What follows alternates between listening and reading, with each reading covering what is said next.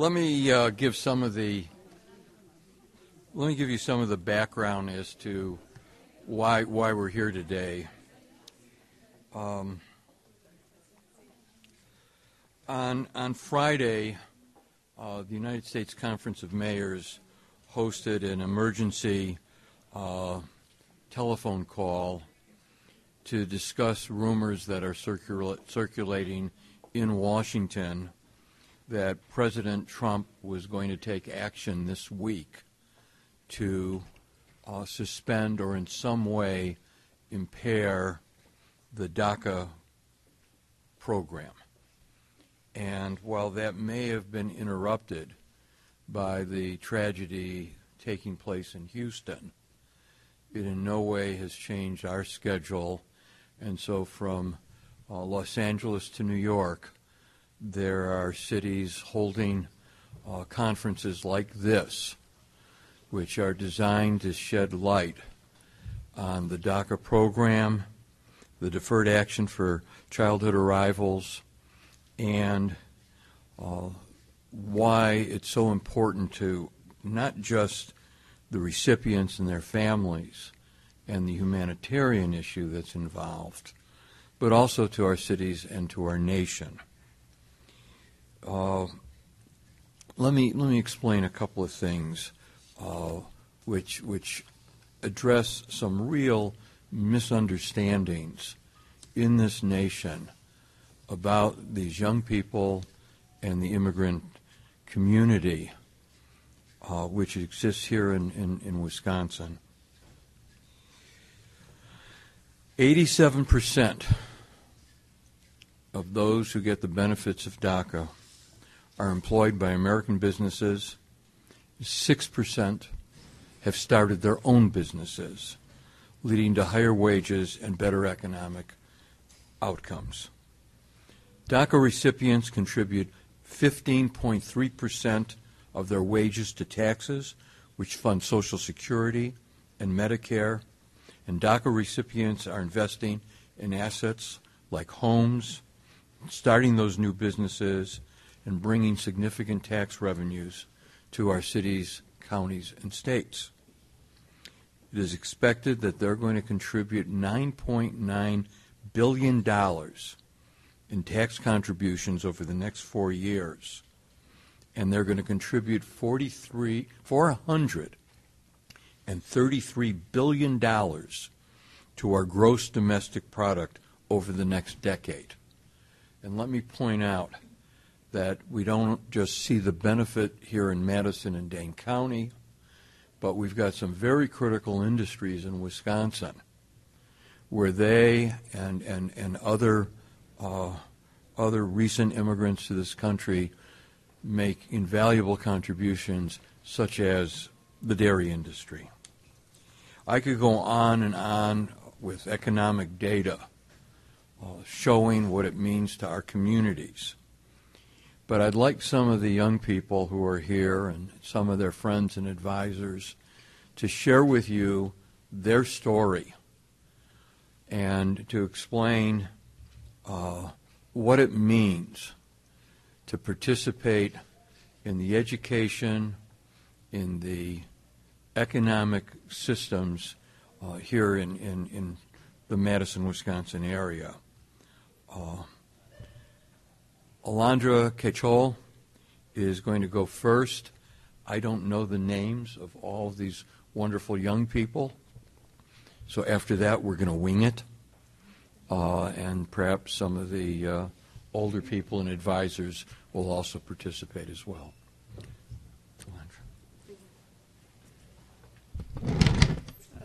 Good evening, everyone. Thank you for coming. Um, as the mayor said, there's a lot of statistics that go behind this issue, and it's again not something new that we've been talking about. For some of us, we've been living it for over many years, and the first dreamer, again, are our parents. But the reason that I stand here before you guys is to talk about as to why it's important. Many people, again, multiple times have said, let's do this, let's take action, let's make change in Congress or even within our city. But um, again, as a community member, I stand also in representing many, many students that I talked with, that I've dealt with, that I consulted with, and we still have yet change to make. When we talk about the DACA and the DREAM Act, we talk about having students being able to get into so many things in our city that touches economic um, subjects, political subjects, social subjects, spiritual subjects, and so on. When we talk about having this, we're also looking at to how it benefits us. If we have DACA taken away, then that means the white coats that our students have been privileged to given will be taken away. The hard hats and construction workers will be taken away. That's a lot of people with that we look at. And so far, most of them now this year, I've seen so many students going to Madison College because they can't be able to attend the school of their dreams, whether that's Edgewood College or UW Madison, here locally. At um, a certain point, it's good to see these faces. But even for professors this year, I've heard it that they want to increase their student diversity and population um, at UW Madison, but we can't because not so many people are eligible as to why having DACA is so um, such a charm that we have now. And if that's taken away, how are we going to continue on? You know, so our parents can't get yet still a driver's license. So then it's up to us to drive our little siblings, or even our parents if they have the night shift, to and from work. And again, it's just work. So it's not like we're doing something bad where we're labeled as criminals. We came here for a reason, you know, for a reason to keep continuing to work. And we're not taking the jobs again, we're filling those jobs. And this goes to anyone who's looking into applications. How many have you seen that are taking the basic jobs of, um, of a uh, person who is working at a restaurant as a custodian that is of um, Caucasian background? Not so many. And here again, it's already enough for us to still look at other things as a DACA student that we want to continue on, right? That student can possibly even go on to a better um, stands in school and continue on to look at other things that we still have yet to figure in terms of finding, for example, the solution to medicine and finding a cure for cancer as such, or even um, someone who can be our president in the future, you know, and take all these things, um, or even just working at Congress. But again, as we look at these things, we hope that we can actually look at the reasons behind it, not what you've seen so far because of other people's or from word of mouth. I encourage you all tonight to still look at the reasons behind what it is to be a DACA student and what it means if that was taken away. Thank you. Yeah, um, Alondra, A L O N D R A.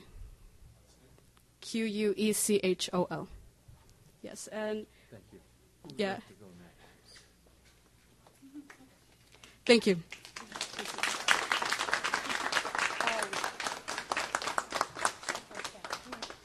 We will have some staff over here. I also want to introduce Lauren. She works at Centro Hispano. Thanks, Alondra. Hi, my name is Lauren Diekman. I'm the Director of Youth Programs at Centro Hispano. And here with me are the other wonderful Centro staff that can come up. Thank you.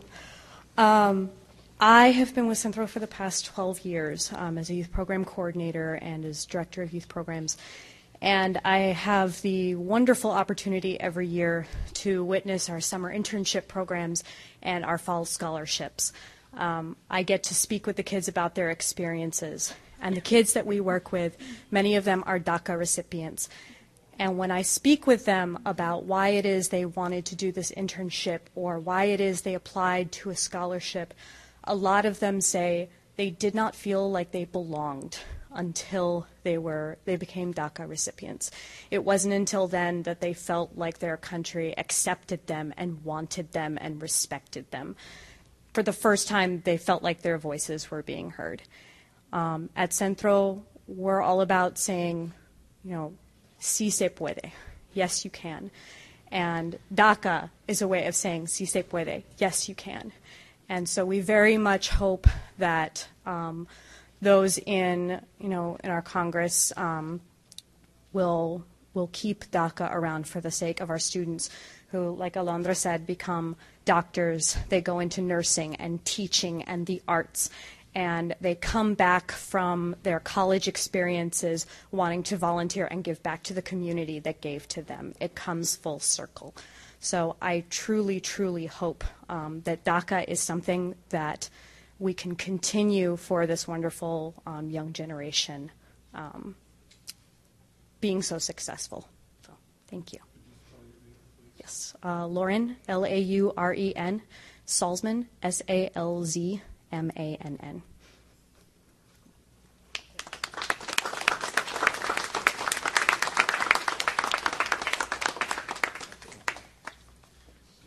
Hello, my name is uh, Salvador Carranza. I'm president of the Latino Education Council. Um, I came here to support all our DACA students. We have 65,000 undocumented kids graduating from our high schools in the nation every year.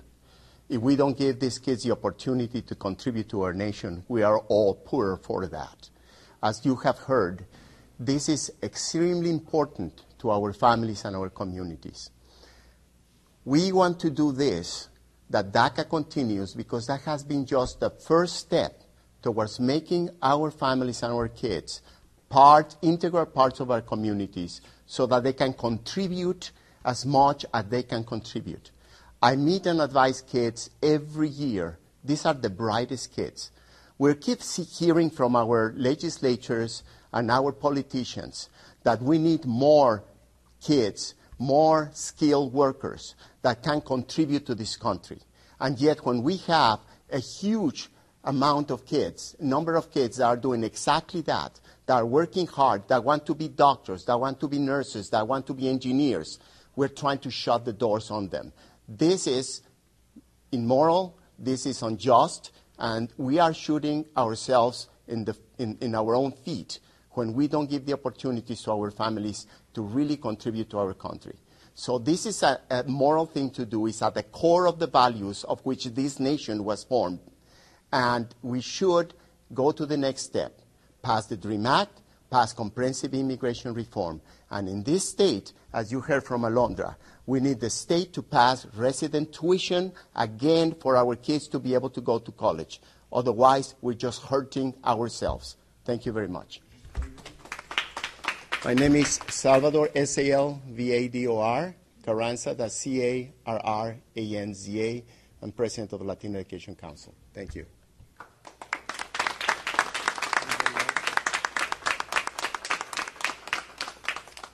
All right, well, let's, let's take questions, but first I've got to, I want to reflect on something personal, which is, may sound a little, little unusual, but as I look at these young women, I think about my own grandmother who came to the United States with her parents at about the same age that these young women uh, are, are here. And when I think about her, I look at how hard she worked. I think about the commitments that she made to her family and to her country. And then I think about those of us who are her grandchildren, which includes more teachers than I can remember. There's a couple of us who are lawyers, a medical equipment salesperson, a land use planner, a doctor. Um, my cousin Susan is a professional storyteller. Um, and the contributions that, that we, we've made, and it just is so unfair that we've got so many thousands of these wonderful young people who want to contribute to their nation, to their families, and how much has unfortunately changed over the last 100 years that we now have a government that is saying no to so many bright, young, energetic people. And uh, we're at a point now where they are in effect being held hostage by, unfortunately, a frustrated president with unfortunate priorities who is about to try to use them as pawns in a legislative agenda. And we are determined that that is not going to happen. So, uh, we'd be glad to answer any questions. I know there's people here uh, who sometimes who are able to provide legal resources. I see that the chief is here. Our civil rights director Norm Davis is here. Alderwoman McKinney is here. And so, uh, any questions, please? If the program were to be eliminated on the national level, is there something on the local level that you guys could introduce um, that would continue? There's not much in terms of legislation that we can introduce, but what we would certainly do is we will join forces uh, with our local leaders, our local attorneys, our local organizations, and those uh, nationally, like I said, from New York to Los Angeles, in legally challenging any effort that is made to compromise the program.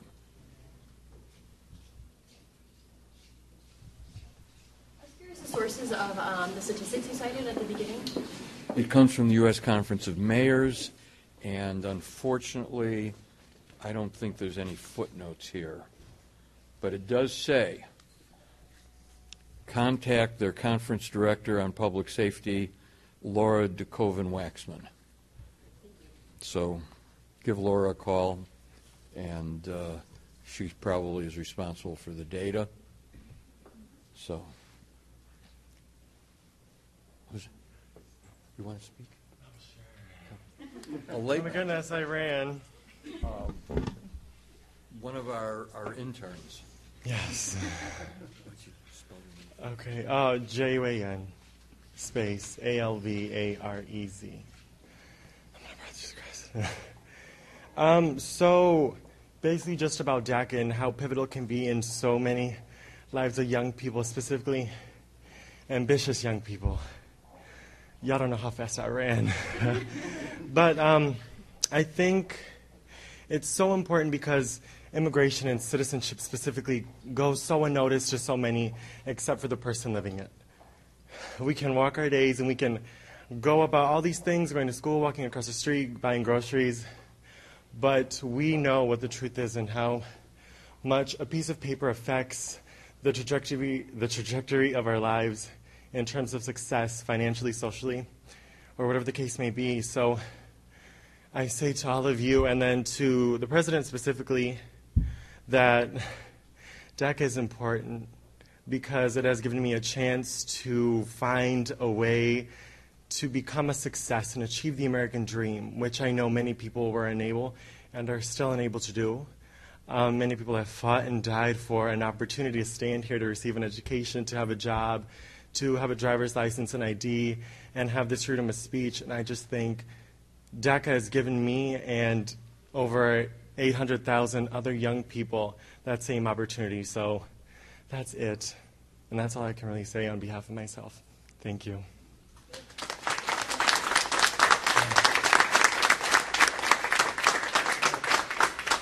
One of, one of our great interns, yes. You have a question?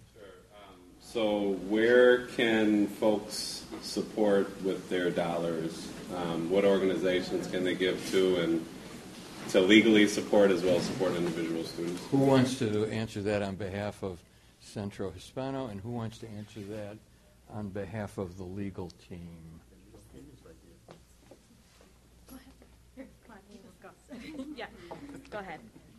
Hi, I'm Aissa Olivarez, um, A-I-S-S-A-O-L-I-V-A-R-E-Z, and I am a staff attorney for the Community Immigration Law Center. We are housed inside of Christ Presbyterian Church at 944 East Gorham Street. We hold free consultations from 2 to 5 on the second and fourth Friday of each month. We invite anybody who has DACA or anybody in the community um, to come meet with our volunteer attorneys um, and speak with us regarding um, your future. Um, we are a nonprofit and we're just getting started with our legal services department. And so um, please reach out to me um, at Aissa, A-I-S-S-A, at silk, C-I-L-C, madison.org. If you have any questions, um, if you know of any community members that need assistance or consultations about not just DACA, but possibly future relief and permanent relief. Um, these students here are an inspiration um, to what I do every day, and um, please um, reach out if there's any questions regarding the legal aspect. Um, I especially encourage the students to come down and, and meet with me or make a separate appointment with me if, if need be. Um, once again, I'm Lauren Salzmann. I'm the Director of Youth Programs at Centro Hispano. Um, in terms of supporting, it would be wonderful um, to support our endowment fund. We recently began one this past January that supports our fall scholarships and our internships over the summer. Our scholarships and our internships go to students of all backgrounds, um, but especially students who may have applied for DACA. Um, there is no GPA requirement for it, so scholarships can often go to students who may get passed up because of you know, maybe they have second jobs or third jobs they're working and it's affecting their GPA. Um, giving to that endowment fund would be an excellent way to support our, um, our documented youth. And if you'd like to do that, if you'd like more information, you can certainly talk with our Director of Development, um, Nina. Her email is N-I-N-A at micentro.org, M-I-C-E-N-T-R-O dot org. Thank you. Sorry, and I just wanted to step in really quick. Um, our, our website is cilcmadison.org. Um, there is an opportunity to donate there. Our volunteer attorneys have taken on many DACA recipients, many DACA renewals, um, and so that's an opportunity to, to give to our community and to our volunteer attorneys um, and our future legal department if possible. Thank you. Any other questions?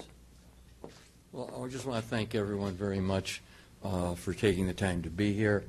I want to thank all of the young people, DACA uh, recipients, and especially for those who support them, both their families as well as some of the uh, organizations and community leaders who are here today.